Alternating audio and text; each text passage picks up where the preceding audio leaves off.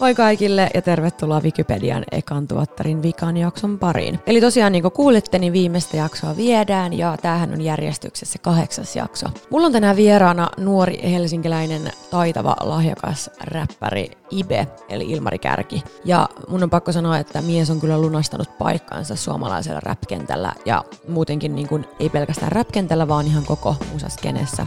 Mä ootan tätä jaksoa niin innolla ja musta on siistiä päästä kuulemaan, mitkä fiilikset Ipellä on nyt, kun häneltä julkaistiin neljäs albumi nimeltään Perkele tuossa syyskuun alussa ja siitä on nyt kulunut noin pari kuukautta aikaa. Joten hei, mennään pidemmittä puheitta itse jakson pariin ja ei muuta kuin ottikaa. Tervetuloa Wikipedian vieraaksi, Ilmari Kärki, Ibe. Kiitos paljon. Miten sul menee nyt? Tällä hetkellä menee hyvin. Sul tuli nyt kaksi kuukautta sitten levy Perkele. Onko sitten jo kaksi kuukautta? Syyskuun alus. No Niin. ei ihan, no oikein puolitoista kuukautta. Mm. Mut joo, tuli. Kyllä. Tota, mikä, mikä fiilis on nyt puolentoista kuukauden jälkeen? Sen levyn suhteen niin tosi hyvä, keventynyt.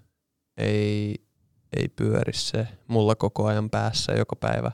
Mutta edelleen on tyytyväinen levyyn ja siihen, miten se otettiin vastaan.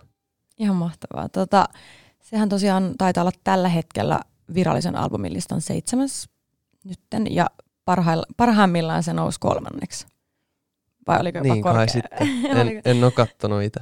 Millainen prosessi toi oli oikeastaan toi perkele? se oli aika semmoinen sielun matka mulle. Niin kuin myös lähes kaikki muut mun albumit tällä kertaa menin ehkä eri tavalla syvemmälle kuin koskaan ennen siinä, siinä sielun matkalla. Mutta tavallaan levyn teko on mulle semmoinen yksinäinen ja välillä kivulias ja kuitenkin sitten myös tosi antoisa retki. Ja toi oli sitä parhaimmillaan. Se kyllä kuuluu.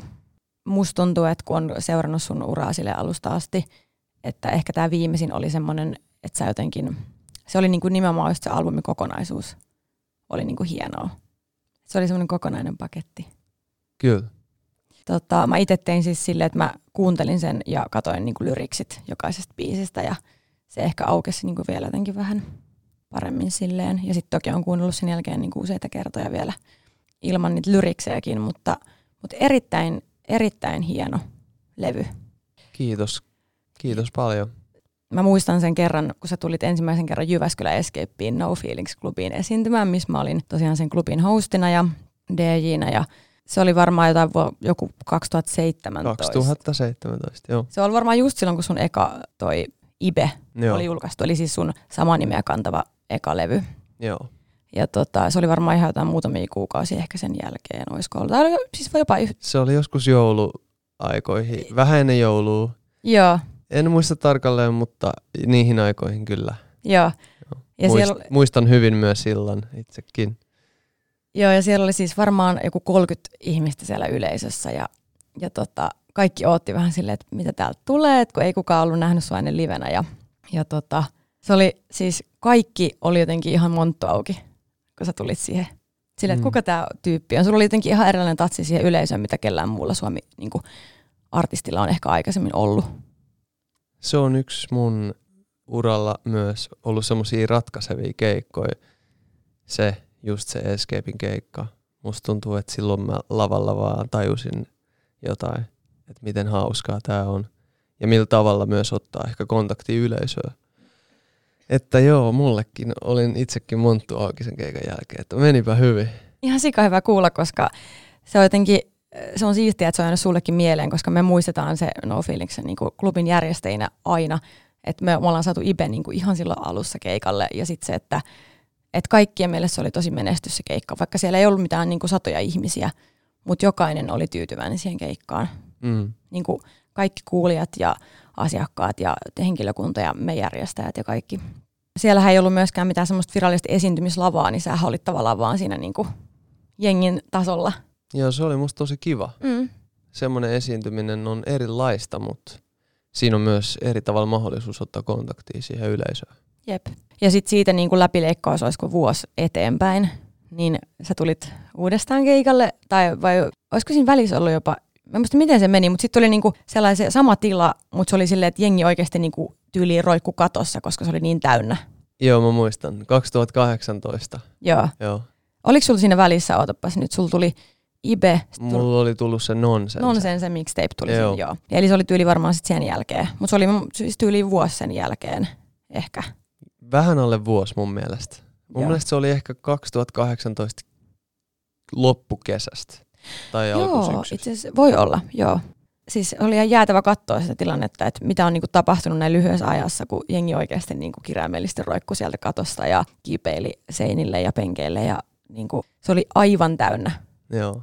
Mutta se siinä oli just mahtavaa, että se on, se on tilana semmoinen, että, että jotenkin tosi usein artistit haluaa esiintyä enemmän siellä pienemmällä puolella kuin sit siellä niinku kammottavalla isolla, isossa hallissa, mikä siellä toisella puolella on. Missä sä oot myös sit myöhemmin esiintynyt. Kyllä.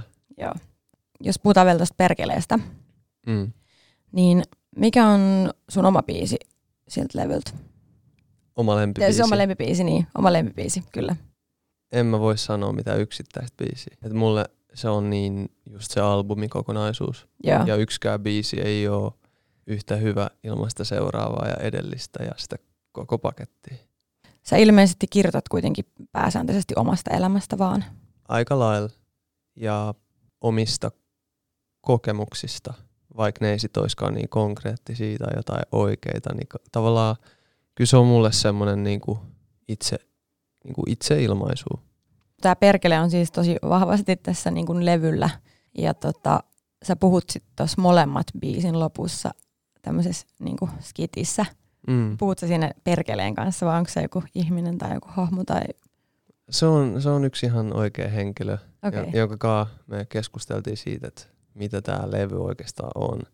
Ja sitten mä laitoin sen tota, puhelimen äänittää vaan sen keskusteluajaksi. Että jos sieltä tulisi jotain hyviä ide- ideoita, mitä pitäisi muistaa. Ja sitten sieltä tuli toi skitti siihen, joka sopi siihen mun mielestä hyvin. Sä et voi kertoa, kuka se on. Ää, en mä halua kertoa.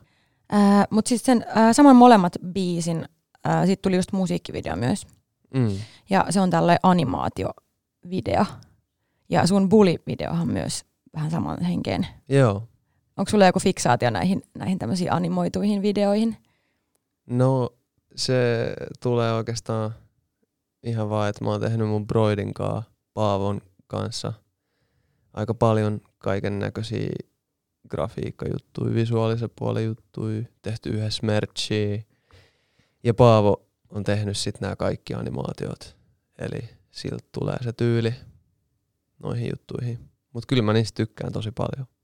Niissä on just semmoista kivaa jotain öö, fantasiamaailmaa Mm. fiilistä. Se on tosi hieno se molemmat biisin video. Käykää katsomassa, jos ette ole nähnyt sitä. Onko muista biiseistä tulos musavideoa tuolta perkeleeltä? On tulos. Joo. Joo. Et tässä on parikin oikeastaan. Parikin tulos. Onko ne semmoisia, missä esiinnyt sit ihan itse vai, vai tota? Sekä että. Vielä tuosta levystä, niin ää, Inceptio-biisin lyriikoissa sä puhut siitä, että sä toivoisit maailman muuttuvan. Millaisen maailman sä haluaisit? Mikä on niinku semmoinen sun unelmien maailmankuva? No tätä mä oon joutunut kyselemään itseltäni melkein päivittäin. Ja ehkä toi biisi oli semmonen enemmänkin kysymys mulle itselleni. että sit mä oon miettinyt just, että mitä mä haluaisin muuttaa, mutta tavallaan mä uskon, että kaikki hyvä muutos lähtee yksilöistä. Ja ehkä ton biisin toi sanotus syntyi siitä, että mä halusin muuttaa just sitä mun omaa maailmaa. Ja lähtien ihan siitä, että miettii, että mitkä on omia arvoja ja mitä juttuja tavoittelee elämässä. Ja ehkä tämä koronan tuoma niin kuin, no, erikoistilanne, hiljaisuus ja tavallaan pysähtyminen, niin toi ehkä semmoisen pakottavan tarpeen, tarpeen sit, sitten niin kuin kalibroida omia ajatuksia, käsityksiä ja tavoitteita koko maailman kanssa. Ja toi, että mä toivon vaan, että maailma muuttuisi, niin oli ehkä vaan sitten semmoinen ensimmäinen merkki itselleen siitä, että nyt pitää alkaa miettiä. Ja mä en vieläkään tiedä, mitä mä haluaisin tehdä. Koska siis maailma muuttuu koko ajan anyways. Mm. Mutta se, että tuonko mä siihen jotain hyvää vai katonko mä vaan sormien läpi, kun tapahtuu asioita, joita mä en hyväksy. Ja voiko mun tavallaan mielipiteen vaikka ostaa, niin noi on niitä valintoja. Ja en tiedä, yritän kyllä miettiä valintoja, tekoja enemmän kuin ennen tietoisesti. Ja jotenkin löytää ne mulle tärkeät jutut. Ehkä se on sitä oman maailman muuttamista. Mm. Kyllä mä fiilaan. Ja jotenkin niin kuin mullakin, sä sanoit tuosta koronasta, että, että mä nyt vähän niin kuin semmoista inhoan siitä puhumista. Mä oon puhunut sitä nyt niin paljon kaikkien kanssa. Mutta jotenkin se oli semmoinen pakko rauhoittuminen kyllä, mikä sai oikeasti miettimään tosi paljon sitä, mitä, mikä oikeasti on tärkeää. Mm. Ja se, että millä sitten oikeastaan on niin kuin mitään merkitystä ja, ja näin. Mutta miten sitten niin kuin sulle esimerkiksi tämmöinen niin kuin ihailun ja fanituksen kohteena oleminen ja että miten sä koet sen? No sen mä oon ehkä just kokenut tavallaan yhä enemmän ja enemmän sillä mahdollisuutena tehdä hyvää tai kusta ihan vitun pahasti. Mm. Ja tavallaan mahdollisuutena just seurata niitä oikeasti omia tärkeitä asioita ja jos näkee ne oikeasti hyviksi, niin sitten myös vaikuttaa ehkä muiden ihmisten ajatteluun positiivisesti ja tekoihin ja näyttää hyvää esimerkkiä. Mutta tavallaan pelkkä joku ihailu, klautti, kuuluisuus, eihän se ole mitään. Mm. Se on vaan stressiä. niin. Et se on sitten se, että mitä sillä tekee. Ja pitääkö tehdä mitään? Sekin on niinku kysymys. Niin. Missä menee se raja, että missä vaiheessa sulta häviää se joku oma, oma siitä hommasta, että et, et jos sä oot liian, liikaa mietit sitä, että onko mä nyt näin ja näin ja näin, ja että et kun mua nyt fanitetaan ja ihaillaan, että miten mä voin niinku olla ja tehdä. Niin. Kyllä se on mun mielestä tavallaan ehkä menee sitten maailmassa niin, että jos, jo, jos mä oon sujut itsenikaan ja mä tiedän kuka mä oon ja mitä mä haluan, niin sen avulla mä voin saavuttaa juttuja ja saada myös sitä huomioon. Ja sitten tavallaan ne teot vaikuttaa niihin ihmisiin. Mm. Että tavallaan ei mun pidä miettiä sinänsä, mitä muut ajattelee musta, mutta kyllä mun pitää silti miettiä muita ihmisiä. Niin. Mm, niin kuin mun mielestä on tosi siistiä, että nykyään vaikka, että et vaikka joku miettii vaikka jotain kettomasaa, niin se on tavallaan päässyt sillä, mitä se, se on niin kuin alusta asti ollut tavallaan tosi semmoinen tietynlainen räppäri, ja se on ehkä päässyt sillä just sillä omalla jutullaan ja vähän semmoisella tietynlaisella kovapäisyydellä niin kuin sinne listoille. En mä tiedä sitten, niin kuin, että onko se halun, on se varmasti halunnut sinne listoille, mutta ajattelet sä sitten silleen kanssa, että tavallaan se, että sä teet sitä sun omaa juttua ja jos se kantaa sinne, että susta tulee vaikka valtavirta, niin kuin iso valtavirta-artisti Suomessa, niin se on sitten vaan pelkkä bonus vai, vai niin kuin meet sä se edellä, että, että musta tulee koko Suomen laajuinen stara? Öö, mun mielestä nimenomaan se oma jutun tekeminen on se suurin eväs siihen, että voi tulla se koko Suomen stara. Ja kyllä mä näen, tai koko maailman stara, ihan sama. Mm. Öö, ja kyllä mä uskon, että mä voin niinku omalla jutulla päästä erittäin pitkälle. Oot sä ujo ihminen? Mä en tiedä. Mä en osaa sanoa. Mutta viime aikoina mä oon kyllä nauttinut tosi paljon enemmän keskustelusta ja sellaisesta avoimuudesta. Mm. Musta tuntuu, että mä oon ollut joskus aikujo. Musta on ehkä tuntunut siltä, että mulla on semmoisia juttuja, mitä mun pitää piilotella muilta. Nykyään musta tuntuu paljon vähemmän siltä. Voiko se olla osittain jotain semmoista niin kuin kypsyyttä tai semmoista vanhenemisen tuomaa jotain? Niin ehkä vaan niin kuin itsensä hyväksymistä mm. ja arvostamista. Musta tuntuu, että se on varmaan semmoinen ikuinen prosessi, että se vaan aina niin kuin kasvaa tai muuttuu. Niin. Se on semmoista tasapainottelua koko ajan. Mm. No haluaisitko sä olla sellainen tavallaan mainstream, voiko sanoa mainstream-artisti, niin kuin semmoinen, semmoinen tulevaisuuden chiikki tai sellainen niin kuin koko kansan artisti? Mm, jos, jos se tapahtuu, niin se tapahtuu. Enhän mä tiedä, että aioks mä edes olla artisti. Mm. vaikka kymmenen vuoden päästä. Tai silleen, että aika päivä kerrallaan tässä mennään. Ja, ja niin kuin kaikki toi kasvu, mitä on tähän mennessä tapahtunut artistiuralla, niin se on vaan tapahtunut. Mm. En mä oo silleen suunnitellut mitään juttuja. Ja tavallaan jos mä mietin nyt itseäni vaikka 2017, niin en mä olisi voinut uskoa jotain juttuja, mitä mä oon päässyt tekemään. Ja, öö, mut kyllä mulla on aina semmonen, tiedätkö, semmonen joku usko kuitenkin. Se, vaikka mä sanoin just, että mä en voi, voinut uskoa niitä juttuja, mitä mä pääsin tekemään. Ehkä se, ne tuntuu vaan joltain un, unelta, mutta ehkä mulla on just aina ollut se uni tai se unelma, joka on vienyt mua eteenpäin vaikka se ei olekaan mitään hirveän selkeää välttämättä. Mutta jotenkin semmoinen kantava voima. Ja ei se ole loppu. Mm. Kun sä sanoit tota, että sä et niin kuin silloin joskus niin kuin uskonut siihen välttämättä, tai niin kuin uskoit, mutta et uskonut siihen, että susta voisi tulla niin kuin se, mitä sä oot nyt, Mm. niin tavallaan mun on pakko sanoa, että mä niin kuin näin sen susta jotenkin heti, että sus on se joku stara silloin heti alusta. Niin no, Mä en haluaisi olla näin tavallaan silleen, joo. tiedätkö, niin kuin sanoa sitä näin tälleen, että minä tiesin sen, mutta jotenkin kyllä se vaan, mä sanoin silloin, sanoinkohan mä silloin Tinolle vai siis Tino Pirtio, joka on sun niin kuin promottori tai Joo. keik- keikkamyyjä, eiks vaan? On.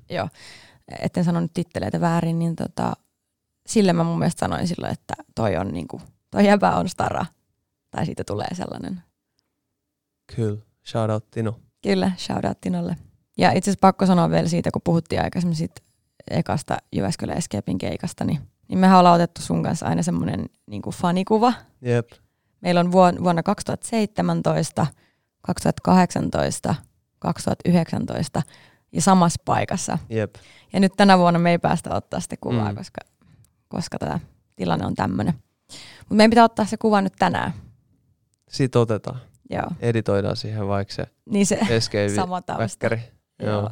Siellä taustalla on semmoinen puinen surfilauta seinällä. Ja sitten me ollaan aina oltu siinä samassa, samalla penkillä. Ja Kyllä. se on hieno kuvasarja, mutta sille pitää kyllä ehkä vielä sitten joskus saada jatkoa. Ehdottomasti. Mitä sä ootat eniten keikkailussa, että sä pääst taas? No nythän mä oon päässyt tekemään pari keikkaa. Öö, Helsingissä mulla oli levyjulkkarit ja sitten mulla oli Turuskeikka. Joo.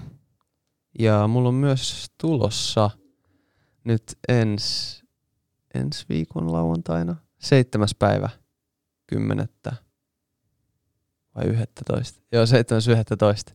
Niin sellosalis Espoossa. Okei. Okay. Ja se on niinku tämmönen erikoinen, erikoisempi keikka, että siellä jengi istuu. Ja se on niinku sellainen konsertti enemmänkin. Siisti. Onko se loppuun myyty? En usko. Täytyy En katsoa, usko. jos pääsis paikan päälle. Joo, mutta si- siitä mä odotan kyllä ja on suunnitelmissa nyt kun on aikaa, tavallaan enemmän aikaa keskittyä per yksi keikka, koska niitä on vähemmän, niin tavallaan yrittää joka kerta tuoda jotain, jotain siistiä uutta siihen. Ja mä yritän niinku kok- kokeilla nyt paljon eri juttuja sen visuaalis- visuaalis- keikan visuaalista puolta kehittää ja myös sitä niinku miten, mitä kaikkea tekniikkaa meillä on siellä ja et mun mielestä tämä on niinku hyvää tämmöistä uusiutumisen aikaa. Mm. Niin tavallaan nyt kun ei ole nyt keikkoja sille joka viikonloppu, Mm. niin on aikaa sit suunnitella niitä yksittäisiä keikkoja Jep. enemmän. Ja toivottavasti mä tajuun ja muistan tämän myös sitten, kun jos tämä maailma avautuu ja niitä keikkoja tulee taas enemmän ja tavallaan siinä helposti käy niin, että alkaa ottaa asiat taas itsestäänselvyytenä. Mutta toivottavasti mä nyt muistan, että oikeasti on kyllä sitä aikaa myös miettiä joka ikistä keikkaa. Ja sillä niin kuin, en mä tiedä, että saa arvostaa niin kuin jokaista keikkaa enemmän. Ja ottaa tavallaan jokaisen keikan semmoisena uniikkina, uniikkina mahdollisuutena tai silleen. Niin, kun ei voi tietää, että saako sitä ensi viikon keikkaa edes vetää. Koko ajan vähän sellainen Mm. niin kuin, tosi erikoinen meininki, mutta turha sitä niin kuin, tavallaan jäädä harmittelemaan, että sit vaan tekee just parhaan, parhaansa siinä, missä voi. Sähän työstit tota per- perkelettä niin kuin viime keväänä, eikö vaan? Vai milloin se alkoi se prosessi? Se on aloitettu jo sillä tavallaan niin kuin puolitoista vuotta ennen sitä julkaisua. Ah. Okay. Et silloin mä tein ö, 2019 semi-alkuvuodesta, niin tein jotain ekoidemoja siihen. Mutta sitten tavallaan se viimeinen silaus tuli varmaan nyt viime keväänä vai kesällä vai? Kesän lopussa tehtiin, just ennen Dedistä tehtiin kaikkea vielä. Joo, no perus. Joo. Öö, karsiutuiko sulta paljon sieltä pois? Et muuttuiko se, niinku, se kokonaisuus monta kertaa? Joo, kyllä se muuttu. Et kyllä on, on niinku is, useampia biisejä, jotka ei vaan sit päätynyt tuohon levylle. Ja ne oli ehkä semmosia biisejä, jotka tavallaan olisi voinut olla ihan hyviä biisejä, mutta sit mä en vaan nähnyt niille mitään niinku tehtävää tuolla levyllä. Niin, ne ei sopinut siihen niinku, sen levyn tarkoitukseen. Tai. Niin, ja ne olisi ehkä voinut muuttaa sitä kokonaisuuden niin kuin lopputulemaa johonkin sellaiseen suuntaan, mistä mä en olisi tykännyt. Joo. Mites tota noin, niin toi sosiaalinen media, mä huomasin, että sulla oli aika pitkään sellainen suvantovaihe ainakin Instagramissa, että et ollut ollenkaan, niin oliko se ihan vaan niinku, tavallaan niinku tiedostettu tai harkittu sellainen tauko kaikesta? Kyllä se lähti enemmän sellaisesta yhdestä, yhdestä päivästä, kun vaan pakka hajos. Ja sitten Joo. sit mä poistin vaan kaiken ja unfollasin kaikki. Ja olin silleen, että vittu, että ei, en mä, mun pää ei kestä. Mun on pakko päästä pois täältä. Ja sit mä vaan lähin kaikista someista. Mulla oli vaan WhatsApp käytös. Ja öö, niin, Mm. olin joku kolme kuukautta melkein kokonaan ilman. Varmaan teki tosi hyvää. Kyllä. Erittäin hyvä. Ja tu- onko tuntunut nyt hyvältä tavallaan palata takaisin tai että sä oot nyt aktivoitunut, niin Joo, on tuntunut ja mä oon myös kyllä edelleen pidän erittäin minim, minimissä sen käytön. Ja tavallaan on myös huomannut sen, että ö, mäkin haluan välillä postata somea. mm. Ja mä ajattelen sillä lailla, että, että tota, niin kuin ennen musta tuntui siltä, että jos mä en koko ajan katso somea tai öö, sähköpostia tai viestejä tai jotain, niin mä unohan tehdä jotain. Mm. Mutta mä oon huomannut sen, että kun mä oon siis ihan tietoisesti vaan yrittänyt pitää mun ruutuajan niin alhaisena kuin mahdollista. Se on ollut jossain maks kahdessa tunnissa. Ja öö, mä oon huomannut, että ensinnäkin mä muistan ne kaikki jutut, mitä mun pitää tehdä. Jos se on, pitää kirjoittaa joku viesti, lä, öö, maksaa laskuja tai jos mä oon vaikka suunnitelman postaa jotain. Ja sitten mä muistan ottaa kuvia silloin, kun, niin kuin mä ajattelin. Öö, ja niin mä muistan tehdä noin, vaikka mä en katso koko ajan sitä kännykkää. Ja mä oon myös paljon tehokkaampi niissä. Mä teen ne paljon nopeammin ja niistä tulee yleensä parempaa jälkeä. Esimerkiksi mun kaikki viestit on paljon selkeämpiä. Ja kaikin puolin mä oon vaan voinut, voinut legit sitä paremmin, mitä vähemmän mulla on ruutuaikaa. kuulostaa ihan järkevältä. Pitäisi varmaan itsekin tehdä toi sama jossain kohtaa, että Niin, no ei se kokeileminen ainakaan varmaan satuta. ei. Ja musta tuntuu, että niinku kaikista ehkä niinku typerintä ajankäyttöä on se, että sä vaan meet jonnekin someen ja scrollaat vaan tälleen, että sä et edes niinku tavallaan juttele kenenkään kanssa tai postaa mitään, vaan sä vaan niinku kulutat sitä jotain, mitä sä et edes oikeastaan, mihin sä et edes kiinnitä mitään Mm. huomiota. Aivot narkkaa. Mm. Mä en ole missään nimessä niin some tai kännykkä vastainen, koska mun mielestä ne kummatkin on äärimmäisen voimakkaita työkaluja. Mm. Mitä voi käyttää luomiseen. Siellä saa pidettyä ihmisiä yhteyttä ja kaikkea. Mutta ihmiset voi käyttää niitä väärin. Niin. Juttelet sä vielä sun fanien kanssa Snapchatissa, niin kuin oot ainakin jossain kohtaa ehkä jutellut, tai ainakin maininnut näin? Joo, kyllä mä vastailen. Mutta sielläkään ei just tarvi olla koko ajan. Mm. Sitten sen avaa kerran kahdessa päivässä, kerran päivässä, ja sitten vastaa. Avaa ne viestit vastaan, ehkä laittaa sinne jotain. Mutta tavallaan mulla on ollut joskus just sitä, että vaan koko ajan päivittää sitä ja venaa, että missaaks jotain, missaaks jotain. Mm. Tuliko sulla paljon tuosta perkeleestä niin kuin sieltä suunnalta jotain tavalla palautetta tai sellaisia niin kuin jotain vaikka samaistumiskokemuksia tai Joo, kyllähän sitä sieltä tulee pääasiassa. niin. Ja oli kyllä tosi kiva lukea taas. On, on kiva lukea, kun ihmiset lähettää hyvää palautetta.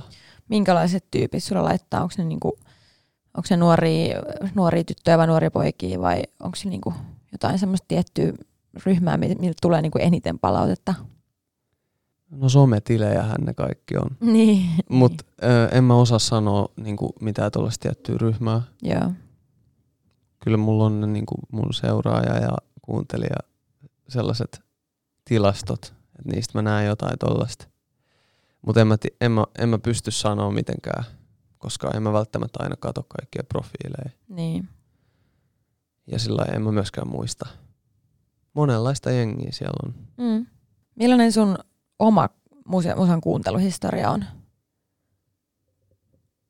Tota, se on, se on, se on, se on pitkä. Ainakin verrattu mun ikään.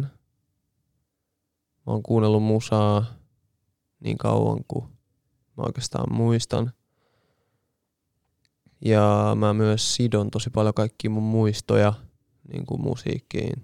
Että jotkut biisit tuo jotain hetkiä ja hajuja ja tiloja ja näkyjä mieleen.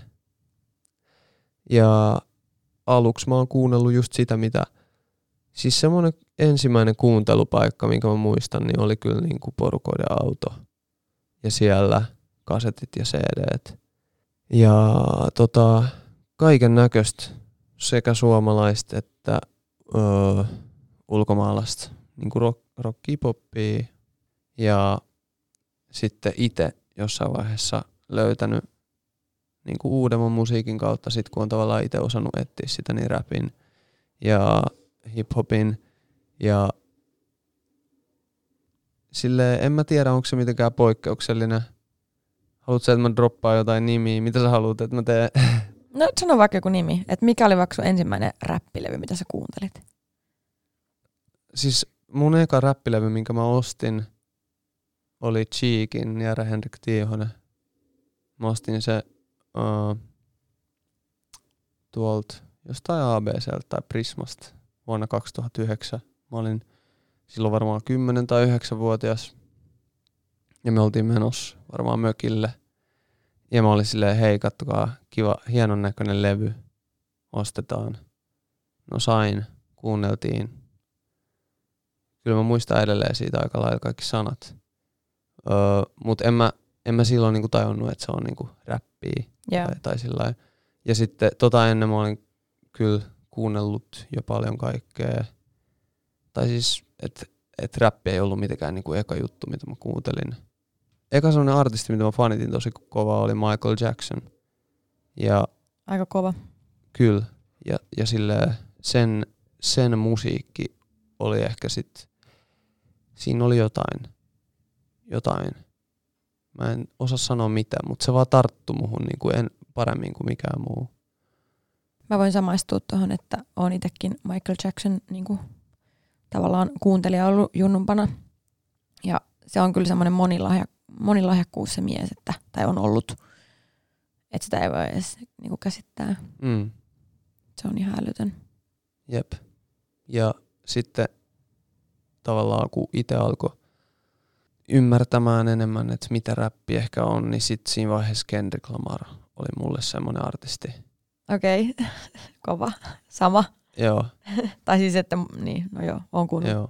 se on ihan mun yksi lemppariartisti. Ja Good Kid, Mad City oli niinku se levy sit, minkä kautta se tuli musta 2012. Joo, olisiko? Joo. Joo. Ja mä oon ollut silloin 13-vuotias, eli mennyt just yläasteelle. Ja niinku sen kautta sit enemmän syventynyt niinku niihin rapin, hiphopin tarinoihin ja siihen koko historiaan ja tavallaan kiinnostunut ehkä sit niinku itekin rapin tekemisestä. Mä oon sitä mieltä, että, että Good Kid, Mad City on niinku ehkä tavallaan 2010-luvun paras Mä oon ihan samaa mieltä. Joo, Se on ihan sairaan siisti. Ja siihen niinku voi jotenkin aina palata ja just silleen niinku kokonaisuut, niinku albumin kokonaisuutena, niin ihan Kyllä. sairaan mahtava. Oot sä nähnyt Kendrickin livenä? Joo mä näin sen Flow-festareilla 2019. Sama. Kyllä. Arvo mitä? No, Mä olin yksin siellä keikalla. Mä vaan, nice. mä vaan, mun kaverit oli siis siellä paikan päällä, mutta mä vaan päätin, että mä menen yksin sinne. Joo, Sitten mä menin jäädä jonkun, jonkun mospitin jalkoihin. Sitten mä olin vaan se, että okei, mä menen vähän kauemmas. Sitten mulla ei ole ketään niin suojelijaa täällä mukana, että, että mä joudun vähän siirtymään. Mutta se oli oikeasti, mä sain siitä niin eniten irti sille, että mä olin yksin siellä. joo, mä voin kuvitella. Ja mä en, niin kuin, mulla ei ollut, siellä ei saanut kuvata, tai siinä niin kuin, tietenkin en varmaan kukaan sitä sille noudattanut, mutta siellä ei siis saanut kuvata, tai niin sanottiin, niin mä sitten vaan päätin niin tietoisesti, että mä tämän puhelimen taskuun ja mä vaan keskityn siihen hetkeen. Ja Samoin tein. Oli, mun mielestä oli kyllä hyvä keikka. Joo, se, niin kuin se olisi, mä ehkä ihan vähän odotin enemmän, mutta, mutta sitten toisaalta mä olin jotenkin Oli kyllä tosi kovat odotukset. niin, että se, ja silti oli hyvä keikka. nimenomaan, että se, että Mm. oli niin kovat odotukset, että, että ilman mitään niin, kuin, niin suuria odotuksia se olisi ollut varmaan niin kuin täydellinen. Joo. Tota, hei, mites, puhutaan ihan hetki niin kuin pukeutumisesta, se on sulle tärkeä asia. Puhutaan vaan. Miten sä niin kuin koet sun oman tavallaan pukeutumisen ja tyylin? Ja, Öö, no mukavuus edellä, mutta sitten tavallaan mitä on mukavuus. mm, Mä oon miettinyt sitä. Ja se on kyllä jännä, miten vaatteet vaikuttaa, voi vaikuttaa vaikka siihen, että mä tuun tänne haastatteluun, jos mä olisin laittanut väärät vaatteet päälle, niin mun voisi olla ihan sikavaikea puhua, koska mua häiritsee joku yksi asia mm, mun vaatteissa. Ja vaatteet on tavallaan niin kuin mun mielestä myös itseilmaisun väline. Ja itseilmaisu on tosi tärkeää. kyllä. Ostatko vielä paljon second handia? Tai oot sä niin kuin kirpparinarkkari? Joo, kyllä mä ostan paljon ö, käytettyjä vaatteita. Ja kyllä mä ostan myös uusia vaatteita. Joo. Me oltiin tota viime, mä, viime, mikä se oli, viime joulukuussa Berliinissä samaan aikaan sun kanssa. Joo, Me oltiin tota, siellä oli toi, se oli joku Jägermeisterin järkkäämä joku. Joo kyllä. Mä, mä, me- mä olin Berliinissä keikalla. Kyllä, siinä olit siellä keikalla ja mä olin siellä soittamassa levyjä Joo, omana itsenäni ja sä olit, tai siellä oli monta muutakin tyyppiä. Ja, tota, niin mä muistan vaan sieltä, että sä ostit ainakin silloin, sä silloin shoppailit siellä jotain. Joo mä ostin ö, Rick Owensin Eikö kengät. niin olikin? Joo, kyllä kyllä. Ja mä oon myynyt ne jo. Okei. Okay. Joo. Et tota, ne ei sitten löytänyt niinku paikkaa mun, mun tavallaan. Mä en koskaan käyttänyt niitä enempää. Musta tuntuu, että mä olin ehkä vähän darras, kun mä ostin. Mutta ei se mitään. Oliko se just se shoppailupäivä sen keikan jälkeen? Joo, taisi olla. Joo. Joo. Ja öö, mä mietin, että ostiko mä jotain muutakin. Niin mä meinasin kyllä ostaa vaikka mitä. Mut en kyllä muista, että olisin ostanut mitään muuta. Mut joo, Joo. se oli ihan hauska reissu. Se oli hauska reissu. Mua harmittaa yksi asia siltä reissulta, että mä en päässyt käymään siellä Pick and Waitissa. Mikä se on? Se on sellainen jättimäinen, Aa. vähän niin kuin uffi, mutta se on niin kuin tällainen eurooppalainen enemmän. Niin ja eikö sinne sieltä ostaa niinku kilohintaa Joo, eli sä vaan niin kuin keräät rojua ja sitä niin kuin vaatteita, ja Joo. sit sä tota, punnitset ne. Ja, Toi on kyllä aika siisti. joo. Mä seuraan yhtä semmoista berliniläistä, semmoista yhtä mimmiä, niin se ostaa sen kaikki vaatteet aina sieltä. Kyllä. Mutta mä voisin ehkä vielä puhua vähän siitä, että mitä se mukavuus on. Mua kiinnostaa niinku se, että onko se mukavuus sitä, että, että ne vaatteet tuntuu niinku mukavalta sille iholla tai silleen päällä, vai onko se niinku sitä just, että, että se tuntuu susta itsevarmalta? No, se itsevarmuus on niin kuin sit se lopullinen hyvä fiilis. Se, että on tehnyt se oikea valinnan. Mutta siihen liittyy niinku semmoisia kaiken maailman härön juttuja, että minkälainen valo tänä päivänä on. Mm. Minkä väriset vaatteet tänään kannattaa laittaa. Sillä um, ja mä en niinku oo opiskellut mitään tällaista va- vaatesettiä, mutta välillä on vaan tosi hyvä päivä ja sit osaa valita ne oikeat vaatteet. Ja sit ehkä, ehkä sä oot nukkunut hyvin tai noussut oikealle alalla tai syönyt aamupuuron. Mutta sit sulla on koko päivä niinku hyvä fiilis niissä vaatteissa tai mulla. Ja sit välillä, heti kun on hypännyt sinne autoon tai metroon tai minne liian, niin tajuu, että on tehnyt jonkun ihan jättimäisen mokan, mitä ei voi enää perua. Niin silleen, miksi mä laitoin? Niin miksi mä laitoin tämän päälle? Ja mä oon yrittänyt miettiä, että mikä on se mun, niinku, että onko olemassa semmoisia varmoja vaatteita. Niin tavallaan voiko se sama asusta tai sama asu olla jonain toisena päivänä niin kuin, silleen varma, jonain toisen päivänä epävarma? On. Siis, siis voi. Tost... Että niin kuin tavalla, sä näet kaiken silleen visuaalisuuden tavalla kautta, että, että jos vaikka sataa vettä, niin sit se on niin kuin eri fiilis kuin se, että, että tai no totta kai sä mietit siis muutenkin sille, että mikä on käytännöllistä, mutta... Joo, ja sille tosi fiiliksellä. Ja käytännöllisyys on osa sitä. Mutta mä en oikeastaan mieti näitä juttuja hirveästi. Mutta mä halusin miettiä nyt näitä. Mm. Niin sit mä aloin miettiä vaan ääneen. Joo. Niin siis, ja enkä mä, mä niinku ajattelin sen sen takia, että mä haluan puhua sunkaan tästä, koska musta tuntuu, että mä näen sut tietyllä tavalla kuitenkin vähän semmosena ehkä junnu-muoti ikonina myös. Very nice. Niin, no mä, mä en tiedä, siis mä en ehkä kuulu, niin kuin, mä oon sua niin paljon vanhempi, että mä en tiedä, että, että miten niin kuin sun ikäiset kokee tai sua nuoremmat kokee sen, mutta minä voisin kuvitella, että jos mä olisin vaikka sun ikäinen kundi, niin kyllä mä niin kuin, olisin silleen, no mitä Ipe pukee päälle.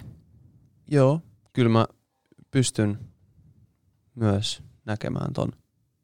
Ja se on varmaan totta mm. osittain. Öö, Mutta yksi semmoinen juttu, mitä mä oon huomannut niin kuin vaatteiden ja muodinkaa ihan selkeästi on se, että, että kannattaa olla myös itsellään semmoisia vaatteita, mitä käyttää moni moni vuosia. Mm. Ja niistä tulee niinku sulle tuttui ja, ja sillä että uusi vaate ei aina tunnu välttämättä hyvältä. Ei niin. Ni, niistä sanotaan vähän niin kuin semmoisia vaatekaapin semmoisia, onko se nyt, onko kulmakivi semmoinen sana, mutta siis tiedätkö semmoinen, että se on se semmoinen tietynlainen varma, vähän niin kuin valkoinen teepaita tyyppinen niin. ratkaisu, että se on aina vähän niin kuin muodissa. Jep, ja, ja mu, mulle niin kuin, mä voin luetella pari, mitä mulla on. Mulla on yhdet semmoiset verkkarit. Ne on Balenciaga-verkkarit. Siinä päivän, kun mä ostin ne, mulla ei liikkunut mun päässä mitään. Mutta loppujen lopuksi niistä on tullut semmonen, niinku, silloin mä kelasin, että mä oon ihan tyhmä Mä ostin ne sillä ihan fiiliksellä. Ja silleen, että kun mä kävelin sieltä tulos, niin totta kai mulla oli hyvä fiilis. Mutta sitten mä mietin sen jälkeen vähän aikaa silleen, että miksi mä ostin näin kalliit verkkarit. Mm. Mut, mut en mä oo kyllä katunut ja mä oon käyttänyt niitä tosi paljon. Ja sitten mä oon ostanut tavallaan välillä ihan samalla tavalla jonkun toisen vaatteen, joka on ollut ihan liian kallis. Ja sit mä, so, mä oon vaan tehnyt väärä valinna. Niin sä oot vaan jälkeenpäin ollut sille, että, ei, niin kuin, että ei. Niin. Ja sitten mä oon myynyt ne, jos mä oon vaan pystynyt. Mietitkö tavallaan siinä tilanteessa, kun sä ostat, että, että kun mä, mä nykyään teen sitä, että mä oikeasti mietin sille, että jos mä yhtäänkin epäröin, niin mä en osta. Joo, joo. Mutta sitten joskus on sellainen tilanne, että mä oon epäröinyt, mutta se mä oon silti ostanut ja sitten mä jälkeenpäin, että vitsi, onneksi mä ostin tän. Totakin on käynyt kyllä, mm. joo. Se on kyllä jännä. Mm. Mutta vaatteet ja monet sellaiset käyttöjutut, joita käyttää joka päivä, niin sen tajuu, että oliko se hyvä vai huono vasta sitten, kun niitä on käyttänyt. Mm. Vähän enemmänkin salee. Ja se on myös jännä, että jos joku muu on käyttänyt jotain, että jos mä ostan vaikka jonkun, mä tykkään tosi paljon ostaa, mä en osta mitenkään paljon, mutta jos mä ostan jotain semmoista vähän arvokkaampaa, niin mä haluan, että se on jotain vintakea. Mm. Esimerkiksi vaikka joku, äh, mulla on vaikka joku Fendin vintakelaukku tai Luiskan vintakereppu tai tälleen näin, niin mä tiedän sen, että se on ollut olemassa vaikka 20 vuotta se jo, jollain muulla. Niin se on mulle tosi tärkeää. Vaikka mä en edes Silloin, tiedä, silloin sielu. niin, vaikka mä en edes tiedä, mistä se on tullut ja kenellä se on ollut. Mä yleensä ostan jostain, jostain netistä tai jostain. Mutta mä tiedän, että se on tietyn, että se on vaikka just se 20 vuotta vanha esine tai niinku asuste. Niin se tekee mulle, se on jotenkin mulle tosi arvokasta. Se on outoa.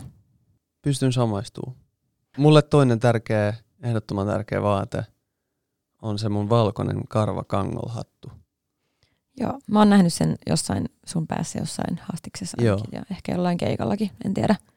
Se on vaan niinku, mä oon ostanut sen jälkeen myös lisää näitä bucket hättejä, mutta mikään niistä ei vaan voi syrjäyttää sitä yhtä valkosta, jonka mä ostin käytettynä mun kaverilta, joka oli ostanut sen käytettynä.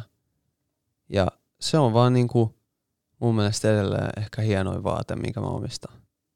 Ja se on niinku, sillä on ihan erilainen syntytarina kuin niillä housuilla, mutta silti tavallaan se on ehkä arvokkaampi mulle loppujen lopuksi. Mm. Mut, mut joo, mut joo, mut joo. Pitkä huokaus. Sä oot maininnut, että sun esikuvia on muun muassa Rin Kyllä. ja Lil Uzi Vert. Niin toi on Wikipediassa. Joo. Kävin lukemaan sun Joo. Wikipedia-sivu. No siis mä en tiedä, mistä toi Lil Uzi Vert tullut. Mä oon varmaan sanonut se jossain haastiksessa. Kyllä se on kova artisti, mutta en mä, en mä sitä laittaisi niinku samaa silleen mun, mulle henkilökohtaisesti. Öö, mut Rin, Kendrick, Mm-hmm. SMC, Hoodrats. Okei, sulta löytyy tämmönen, tämmönenkin suomi. Eikö mä aloin nyt ajattelemaan sillä että kun mä aina sanon samat nimet. Mm. Mä haluaisin aina sanoa kaikki nimet, mitä mä oon kuunnellut ikinä. Niin nyt, nyt mä sanon noin kaksi. Mm. Ja nyt mä en sano enempää. Joo. Ja sitten mä sanon seuraavassa haastattelussa Joo. taas jotain. Sä voit säästää ne. Joo. Tota, ähm, mikä on niin kuin SMC Hoodrats, niin mistä se tulee? Mi- Minä vuonna sä oot siihen niin kuin, alkanut kuuntelemaan? Öö, siis me kuunneltiin sitä meidän perusko alasteella. Joku löysi sen video, joku näytti sen videon, sitten yhtäkkiä kaikki, kaikki vaan osasi ne sanat ulkoa. Kaikki vaan veti eräkoiran verseen Mm. siellä käytävillä. Ja tota, Ihan vitu jepa. Jep, ihan vitu jepa. Ja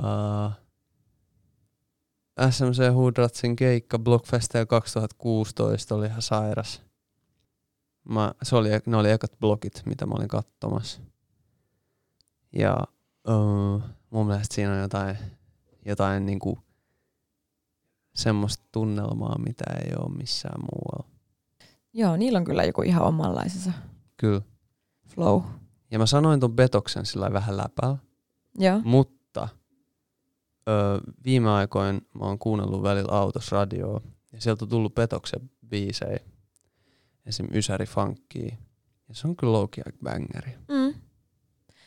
Kyllä. Mä en ole niin paljon, sit, niin kuin, mä en ole sitä sille mitenkään kuunnellut, kuunnellut sitä, mutta, mutta tota, SMC Hoodratsia on kyllä kuunnellut. Joo. Mut, mut silleen, mä, mä voisin sanoa niinku, jos mä vaan tiedän jonkun artistia on kuullut siltä biisin, niin mä luultavasti oon inspiroitunut siitä. Joten ö, tää on musta aina inhottava sinänsä, kun ei vaan voi dropata kaikkia nimiä. Mm. Niin ei tarvii. Joo. Ei tarvii. Kyllä kaikki tietää sen, että, että ei ole olemassa vain yhtä tai kahta lempparia. Jep. Kyllä se, se on niinku selvä. Mutta sitten kun tavallaan, en mä tiedä niinku miksi aina kysytään, mutta aina vaan kysytään sitä, Jep. että mitä, mitkä on niitä esikuvia. Ja mulla mul käy just silleen, että näissä haastatteluissa mä alan aina sanoa niitä samoja juttuja jostain, jostain syystä. Niitä samoja esikuvia ja sitten mä sanon myös aina räppäreitä melkein aina. Vaikka mulla on niin paljon, niin tulee myös musiikin ulkopuolelta tekijöitä, jo- jotka on mun esikuvia. Enkä mä niitä nyt tietenkään nyt tähän hätään keksi, kun mä niistä yritän selittää.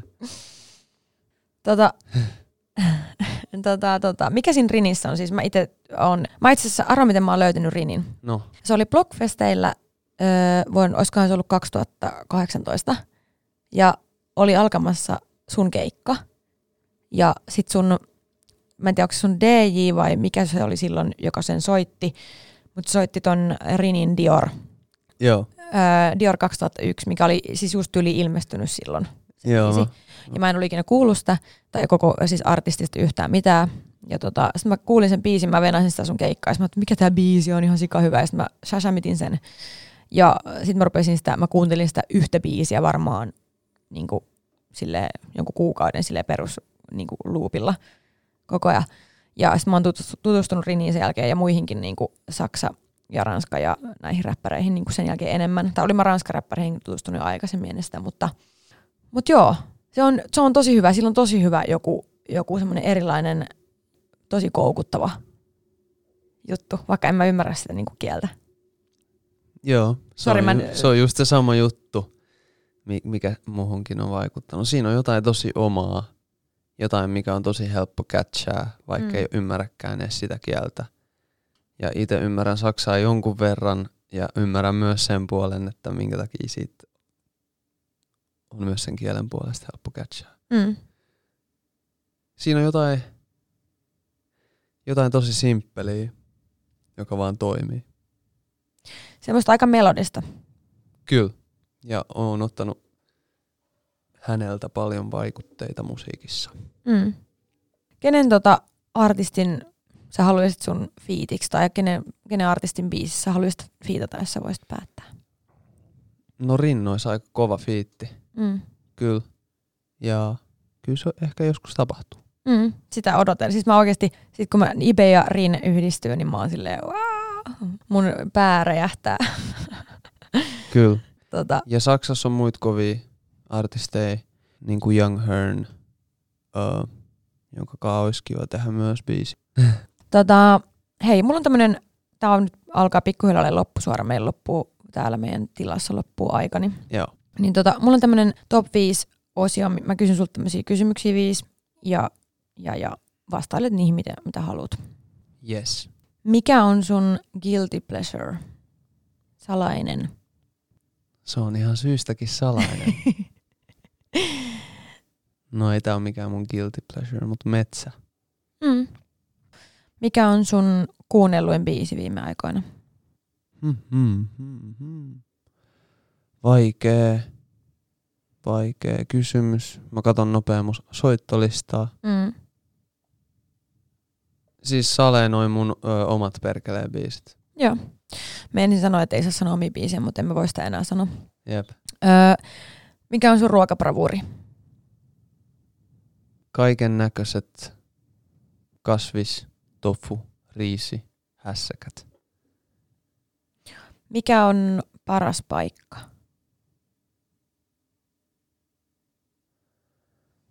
Öö,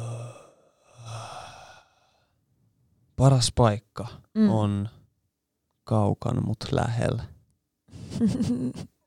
no tää vähän tulikin jo ilmi tuossa aikaisemmin, mutta mikä on sun lempivaate kautta asuste? No kyllä se on se hattu. Se kangolin hattu. Se kangolin valkoinen hattu. Tota, no Ipe, mitä tulee tulevaisuudessa? Millaisia juttuja? Tämä ei liittynyt nyt enää tähän top 5. Joo. Tulevaisuudessa toivottavasti olen hengissä ja teen musiikkia ja teen sellaisia juttuja, mistä tykkään ja toivottavasti teen jotain, mistä joku muukin ehkä tykkää ja en osaa sanoa oikeasti yhtään mitään konkreettisempaa, koska Mm. mulla on niin vähän suunnitelmia. Teet sä tällä hetkellä jo uutta musaa? Kyllä mä oon tossa vähän jotain, jotain, jotain vääntänyt. Aina on vähän niin kuin jotain, jotain siinä kuitenkin Kyllä. Joo. Kyllä se on niinku lifestyle. Lifestyle, kyllä. No sen verran ainakin mä nyt tiedän, että, että sit kun tämä jakso tulee ulos, niin tämä nyt on jo vähän myöhäistä, mutta nyt nauhoitushetkellä meillä täällä lokakuun vikaviikkoa ja tällä viikolla tulee sun Rare Tour Joo. jakso ulos. Mitkä, onko kivat fiilikset lähteä tekemään? On. Ja siis siitä tulee hyvä. Tota, hei, voi olla, että me nähdään sitten sun keikalla siellä Espoossa ehkä, jos mä saan itteni hoidettua sinne. Kyllä. Mahdollisesti. Kiitos ihan sikana Ilmari Kärki, eli Ibe. Kiitos. Aina ilo jutella sun kanssa. Kiitos tästä